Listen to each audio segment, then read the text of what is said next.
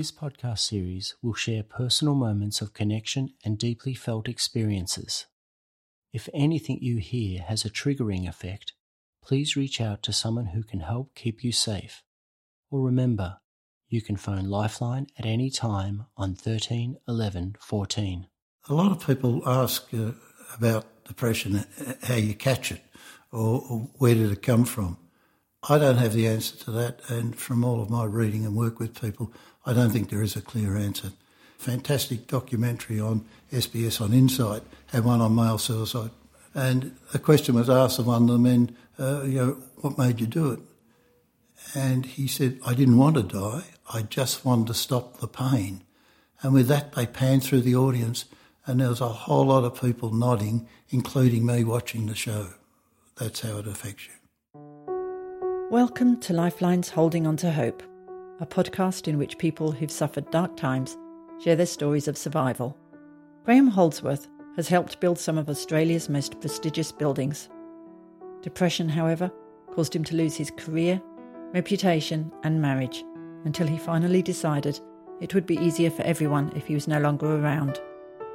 Graham, now a granddad, explains the strategies he's learned to keep himself alive, while daughter Liza and mate Simon Coffin remind everyone of the importance of support. When I think of good memories with Dad when I was little, it's being down the beach or being at the snow. And being at the beach, I used to love watching him on his wave ski because there were massive waves out the back, and you're a little kid and you see your dad flying down these waves, and I just thought he was the best, you know, doing that. I was the first person in in my family uh, to ever go to university. Uh, so I I finally got into architecture uh, and, and completed the course and graduated as an architect. It made my father very happy. Yes, I got married very early. Uh, in fact, uh, uh, my final year at university, I was married and planned to have my first child in the first year after graduation. It's how confident I was that uh, someone was desperately about to employ me. There were three children from the first marriage. They were actually all six years apart. When I first started as an architect, I found out that the person with the best job was the client. Uh, so I got interested in the process of building rather than wanting to be a design architect. What happens at the front end before an architect is employed, and what happens at the tail end when the building's finished and has to be commissioned, occupied, sold on, or whatever the process is. Uh, so I headed off towards the development industry, and I worked for a couple of major developers for a long time and then ended up starting a project management practice on my own. And that led to me being involved at a fairly young age on a major development that somehow ended up a success. Um, and for some reason, I got some of the credit for that, and therefore that set my path in my future career. Uh, from then on, it was large project after large project, getting larger along the time. I kept putting my hand up and saying, Can I have a small one? But no one would trust me with a small one. So the sorts of things I worked on was the Crown Casino. That took five years of my life. Uh, in charge of the process there right up to the construction. Uh, I went to Sydney uh, for the Grollo Group and did number one Martin Place, which is the Sydney GPO, uh, Macquarie Bank headquarters, and, and the Westin Hotel. Uh, convention centre, not Jeff's Shed part of it, but the new part of the convention centre. So that's the sort of scale of projects that I was project director of. I really love my job. Uh, I, I love the processes, I love the people, the involvement, the excitement of it, the intensity, especially the larger ones. Um, they can turn into 24 7 jobs uh, without you, you really knowing. Uh, the people are fantastic, and the approach that we used to have to, which was a collaborative approach, uh, everyone worked together for the success of it uh, remi- reminding ourselves that the buildings themselves needed a champion, so we had to make sure that the building was the best we could do for it. Um, it, it, it, was great work. Partly because of uh, the work uh, and the fact that we were married early and a whole lot of other reasons, that marriage broke down. Their divorce wasn't very amicable.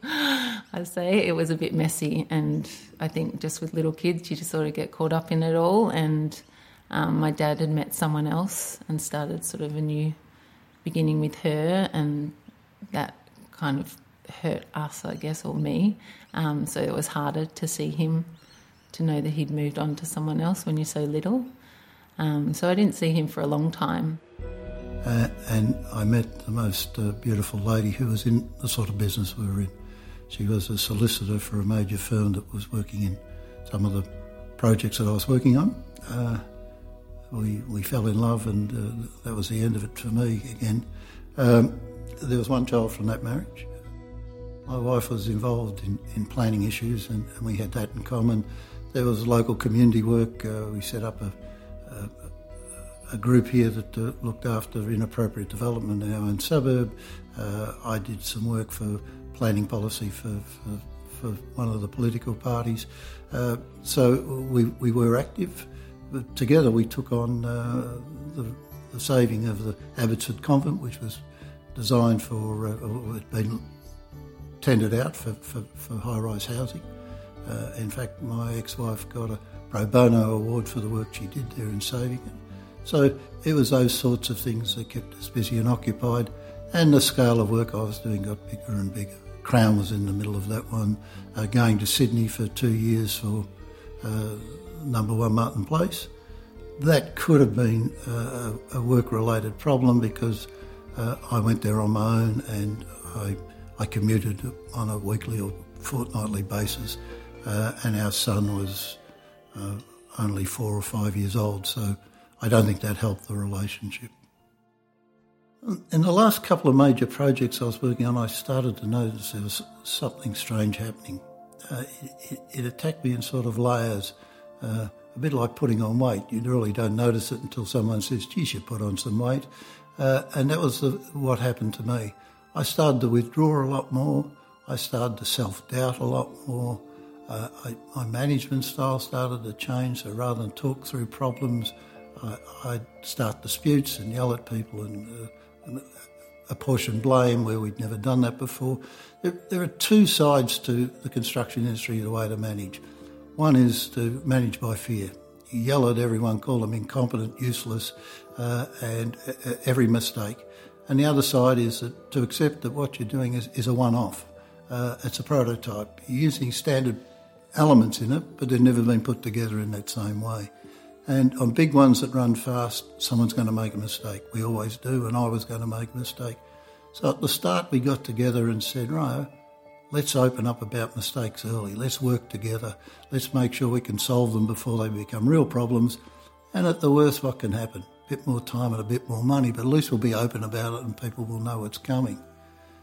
I noticed a change with me when I became a lot more like the site, the management style that I detested so much. Uh, going in, yelling at people, apportioning blame, withdrawing from the process. Um, it, it, wasn't me.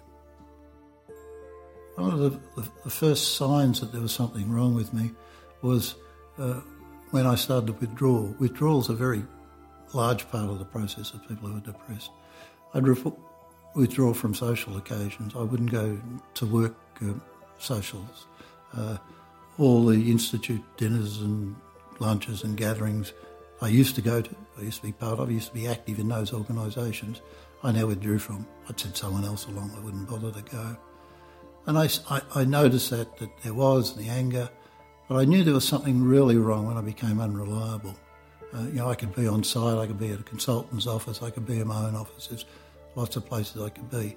So I'd say I was on site, but in reality, I was home struggling to get out of bed, struggling to leave the house. Just total loss of vitality. I think my my brother Darcy, who's um, my half brother, Dad's um, son from his next relationship, he was at school and his teacher, I think, knew my sister or something like that, and she was said that he'd talked about us in class, and it just sort of hit me in the heart. I was like, oh, you know, I don't want him to think that we don't want anything to do with him, I guess. So I just called up Dad and, and Michelle, and I, I think I just took Darcy bowling a few times or just caught up with him occasionally. And then they were looking for someone to be his nanny and i was doing some studying at the time. So it just sort of worked and then i just actually lived next door and um, looked after das for a year and dad was there. But in hindsight now, he wasn't very available, and I took that on, I guess, that he wasn't available for me. But now I know that he just was sort of suffering in his own depression at that stage, which I didn't realise. After I'd noticed there was a change, I was actually visiting my GP on some other matter, and he said to me, What's wrong with you, Graham? You're not your chirpy self. You haven't even insulted me this morning like you usually do. And I finally said, Well, I don't know, uh, there's, there's something happening. Uh, I'm not who I used to be. So he organised another meeting and we had a longer chat, uh, and then he sent me off to see uh, his friendly psychiatrist. And out of all of that, it became very clear that I'd been hiding a desperate illness, uh, that I was severely depressed. And I'd been hiding it partly by not talking to anyone about it, including myself, and using some avoidance techniques. I was drinking a lot more than I was. That was part of the anger came from that. So, in the end of the day, uh, there was a client who was probably the client from hell who, who really wanted to run a project but didn't know how to. And I confronted him. And uh, I told him the way he should approach the project and let the people who know something about it do it. But I did it in a style that wasn't me and I hadn't prepared for it. I, I hadn't organised the politics, I hadn't organised the people surrounding me for support and so forth. And to tell you the truth, I'm not quite sure what I said. But when I went back to my desk, the people around me said, "Oh, there's a message. Back up your desk. You cancel. Your contract's been cancelled. I want you out of here in two hours." So, whatever it was, I got the message across. And that, that initially, I thought, ah, well, you know, a bit of misjudgment on my part never been sacked before, new experience, roll with the punches. But in reality, as part of the change in me was been this self doubt, and this really gutted me. It proved all the things that I've been saying. You're useless to myself. I've been saying to myself, "You're useless. You're a fraud. You're no good. You've conned your way into this. You're going to get caught out sooner or later." And there was proof I'd been caught out. I'd finally been. So yeah, I was far from well and far from rational. Yes, after I was uh, removed from, from, from the project, uh, uh, I then had real problems getting back into the business. Part of it was because of my age, because I was early 60s at that start, so I, I had a long career and there was lots of young kids snapping at our heels. Secondly, because the position I occupied, only very few people had the experience to fill that. So there's a fairly small cartel of people who knew, and but they knew exactly what had happened to me. They knew why I wasn't in a job, and they knew I was suffering from a mental illness. So the stigma of that was was difficult. But the third and probably the real reason is that my self confidence wasn't there. I just didn't want to to try anymore.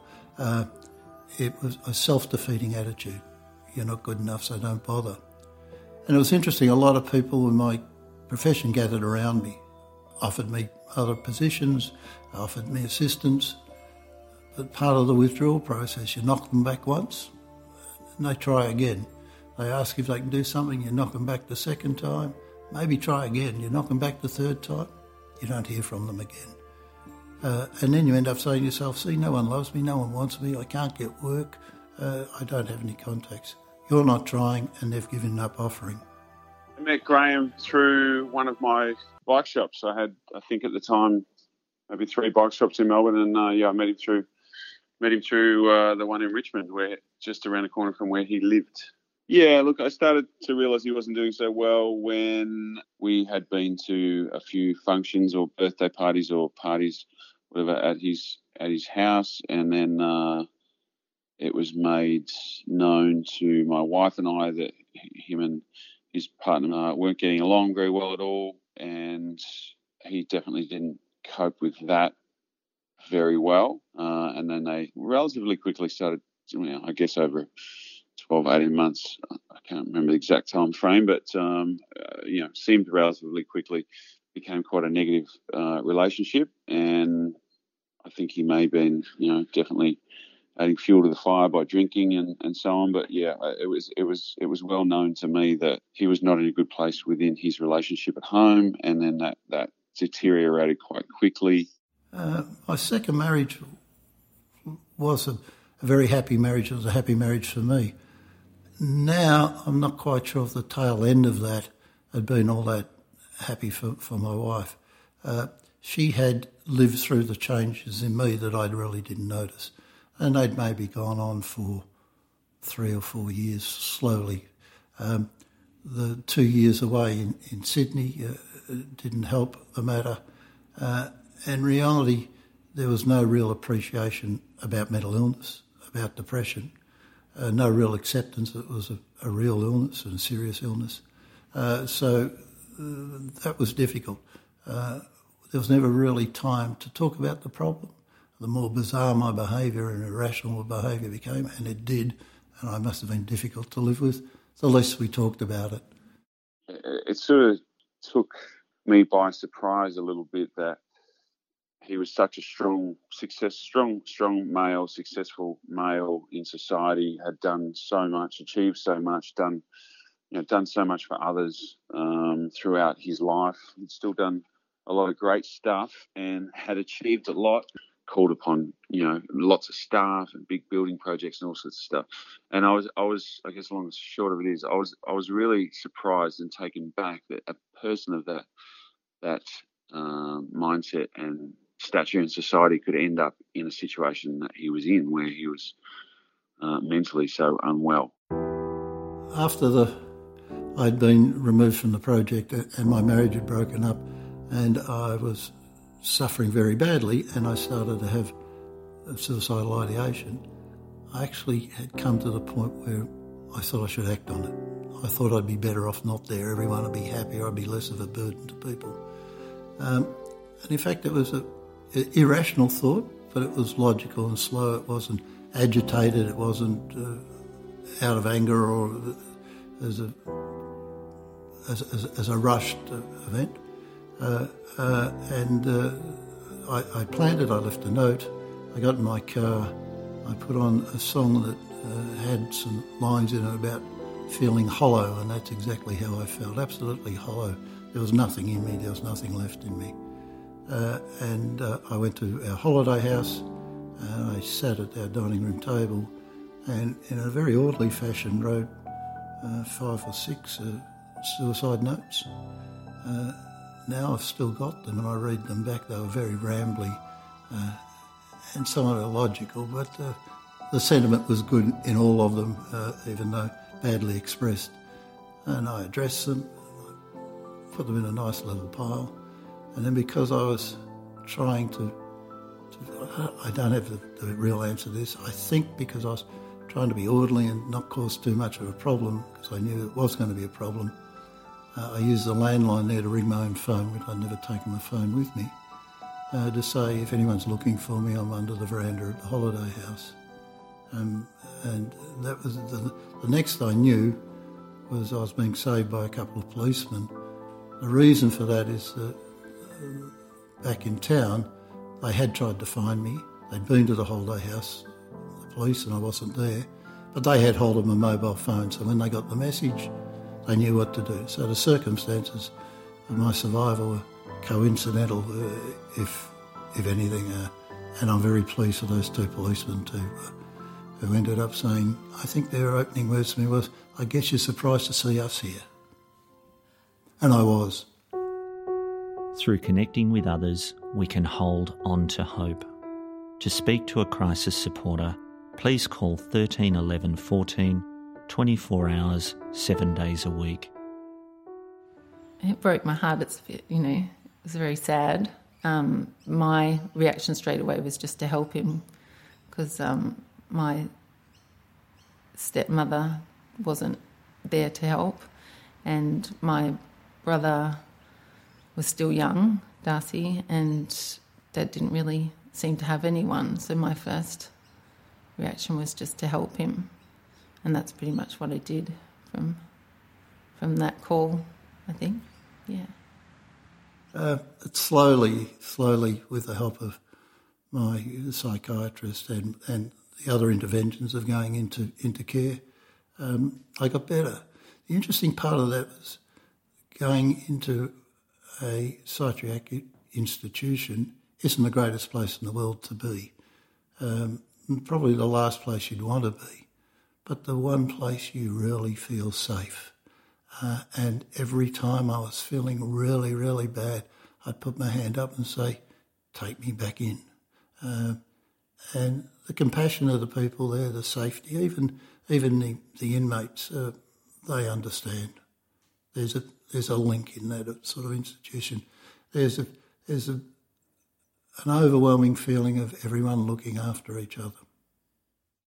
I didn't go into hospital, you know, sort of um, making out as if everything was going to be all roses. I would go in and visit and, and talk about his treatment that he was having, and he was having treatment that you know some stuff like getting his brain uh, zapped on a weekly basis. I think it was at at, its, at, at one point. Um, all sorts of different sorts of treatments, and um, which uh, I was unaware of, I guess, to a degree, and I was concerned for how it was how he was going with it. But in saying that, like the thing that was, um, he was never around me when I visited him. He was never obviously wasn't overly happy a lot of the time, but he was never really miserable and talking about wanting to kill himself. During the process of my illness, uh, I, have tried a, a, lot of antipsychotic or antidepressant drugs, uh, and I've also had three rounds of ECT, electric convulsion treatment. Both of those are very successful for most people. Uh, the, the, the range of antidepressant drugs is, is huge, and every one of them can help other people in a different way. Unfortunately, they just didn't work for me. ECT treatment can be have a resounding success with, with a lot of people, uh, and there's some terrific stories about that. But in my case, it did no good at all. So he was down at the in the hospital for a while. So that was just going and visiting him as much as I could. Um, and then I moved in to his house with him back when he was on a lot of medication. You know, that that's hard to understand how bad he's feeling at those moments. But um, I don't think I really ever asked him how, like, what it was like. I think it's just more knowing that it's not a quick fix and just all you can do is hope. They put me back into into hospital and they were going to wean me off the cocktail of drugs I was on and put me onto an old one, part of the, the old period. Uh, so they weaned me off my cocktail in the first week. I remember the psych coming in and me saying I'm cured. Goes, What do you mean? I said, Look, my hands don't shake anymore, don't have any chest pains, the zinging sound in my head's gone, my stomach feels fine, I was not, I don't have all those knots in it the whole time. And he goes, Oh, that's the side effects of all those drugs. You know, that's what happens. They're not major, but that's it. And the problem is, if we don't put you on something, there's a chance you'll go over the edge of the cliff again. Uh, you know, straight into into deep depression. And he said to me, because I had read widely about my illness, that I was going to suffer from it, I was going to know about it. So I created quite a library of works on it. And he said to me, "Have you heard about acceptance and commitment therapy?" There's a doctor called uh, Dr. Russ Harris, who's written a book called The Happiness Trap. And I said, Yeah, I've got that, but I've never read it because I thought it was one of those self help books again. And if I picked up another self help book that led me down a dead end, I didn't want to be there. And he said, Well, why don't you try it?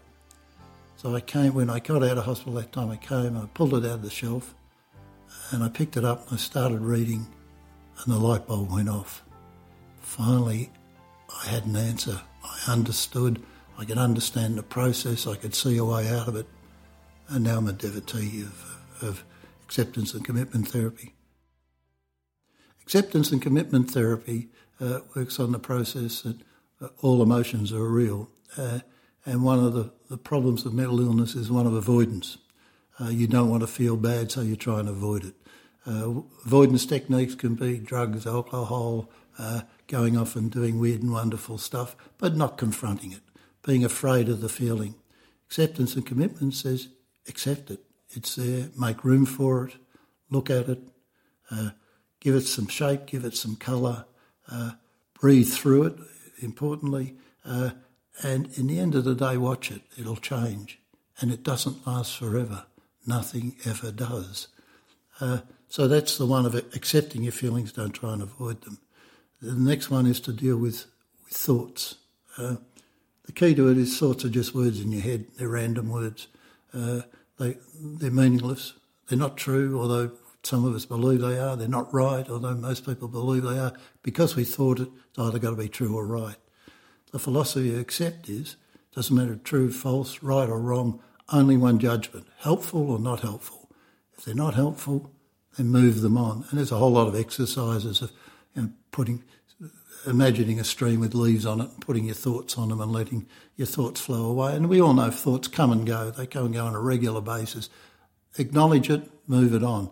Don't get hooked on it. Uh, and if you do get hooked on it, then have some real skills about stopping ruminating. And that's part of the process is developing a skill to stop ruminating.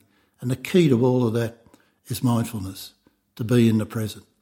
Uh, because we all go, oh, my life's been terrible, look at me, I'm sick, and I've lost this and I've lost that. We remember all the bad parts of our past. And then we just automatically transfer that to the future. Because of that, it's going to be like that forever. So I'm going to be miserable and sad and lonely. Uh, so what the heck? The simple practice is what about now, this moment? And, you know, I'm doing okay now. You know, I'm with friends and I'm, I'm out and the sun's shining. That's the answer to it. Life is about a whole lot of moments, one moment to the next moment to the next moment. So ACT's about stop looking into the future, stop living in the past, be in the present, be aware, be now, and mindfulness practice uh, gives you that. Meditation, uh, without all the, the restraints of, of meditation. But being me, I, once I found it, I took it on. I, I found myself in seven day meditation classes with five days of noble silence and up at four in the morning and uh, meditate through to nine at night. Um, a bit brutal, uh, but every time I, I, start to get lazy, they bring me back into line. As part of the, the, the process, of, of, getting well, there was a lot of emphasis on neuroplasticity, being able to, to rewire your brain uh, to uh, to be able to to get the neurons to work, to stop the old habits and create new habits uh, just by doing it. And part of that process was if you learn something new, uh, that people of my age still have an ability to learn. In my case, I decided the piano because I have hands that probably and fingers that probably should never think of playing a piano. Uh, very large. Some people say my, one of my fingers would land on two notes. Uh, and the idea of one hand doing one thing and the other hand doing something else while you, you read uh, some hieroglyphics on a bit of paper, thought, now that's a tough process.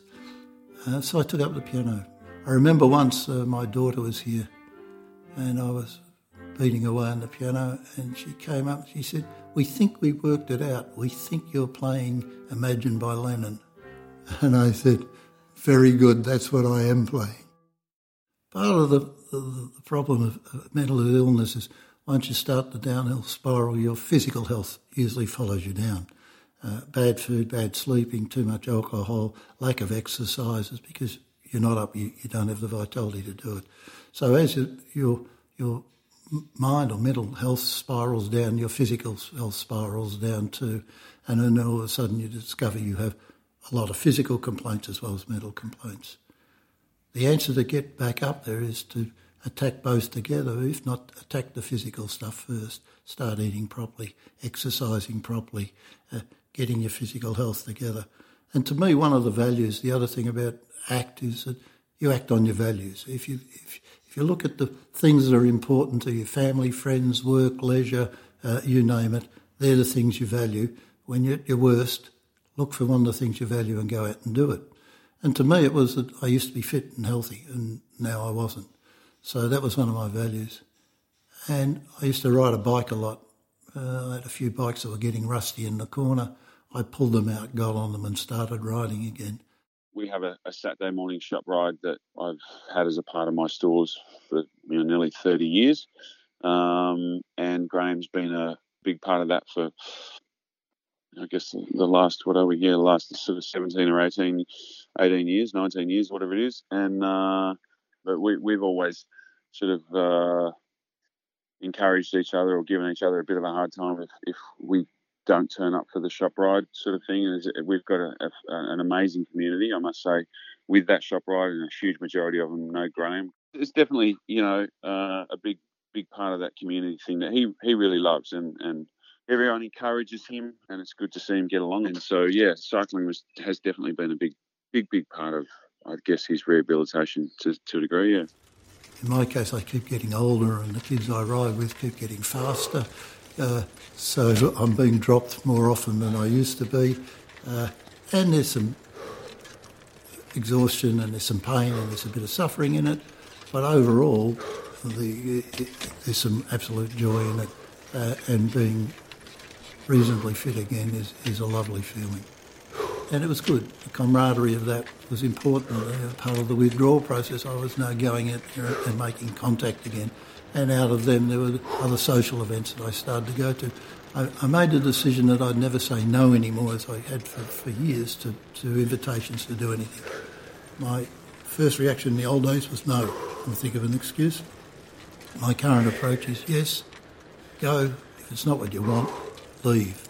But don't avoid social contact, community involvement, any of those sorts of things. And Graham and I get along, and he was became has become uh, a bit like a father fatherly figure for me because uh, I lost my dad when you know I was young-ish, I guess, as an adult. Um, it just works. It's one of those things. The relationships either work or they don't, and it happened to. Uh, for anyone who's, who's suffering from depression and anxiety, the one message I'd really like to give is one of hope that there is a recovery. Uh, suicide is, is complex, uh, but it it can be solved. Uh, it, can be eliminated. Uh, depression and anxiety are common, uh, but they can be cured. Uh, they can be looked after. Everyone should know it takes time and it takes patience. There's no silver bullet, there's no quick approach to it. But if they persist and they get advice early, uh, help early is the, the most important part. That's where I failed on two counts. One when I was first sick, and on the second count is when I started to, to think about suicide. Um, getting help early is, is, important, strengthening your ties with friends, uh, making them understand your, your illness, starting a conversation. Uh, always difficult to start a conversation, but if you pick the right time and you do, then it's very helpful. And for the people you're talking to, my advice to them would be uh, listen, really listen to what they're saying. Ask open questions. How are you? What's doing? Where? How do you feel? And avoid the uh, I know how you feel because you never do know how they feel. You can't feel their pain. Or I was like that and I fixed it and this is the way I did it. Your solution to your particular problem isn't their solution to theirs. But encourage them to seek help and to seek help early. I just turned up and I was just there for him. My middle daughter used to also ride, so we ran into each other in different riding groups, and then we started riding together again.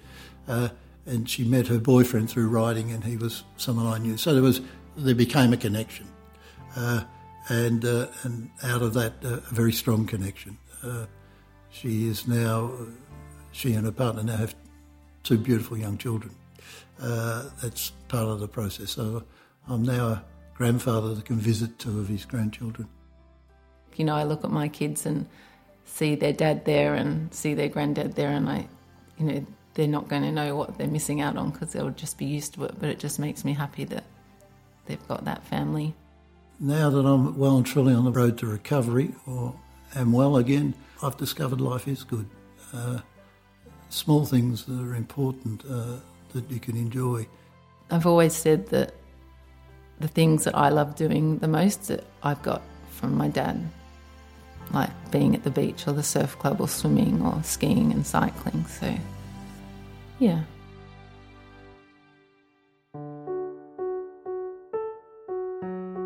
Thank you for listening to Holding On to Hope. Lifeline Australia is grateful to all our interviewees who share their stories in the hope of inspiring others. We also acknowledge all of you who provide support to people in crisis and those on their journey to recovery. If you found this podcast helpful or inspiring, please share it, rate it, write a review, or subscribe wherever you download your favourite podcasts. If this story has affected you, and you require crisis support, please contact Lifeline on 13 11 14. You can do this at any time or visit lifeline.org.au to access web chat every night from 7pm to midnight. If it's inspired you to be a Lifeline volunteer or to donate, please visit lifeline.org.au. With thanks to Wahoo Creative for interviews, editing, and production, and the voice of lived experience, which is essential in the development of our work.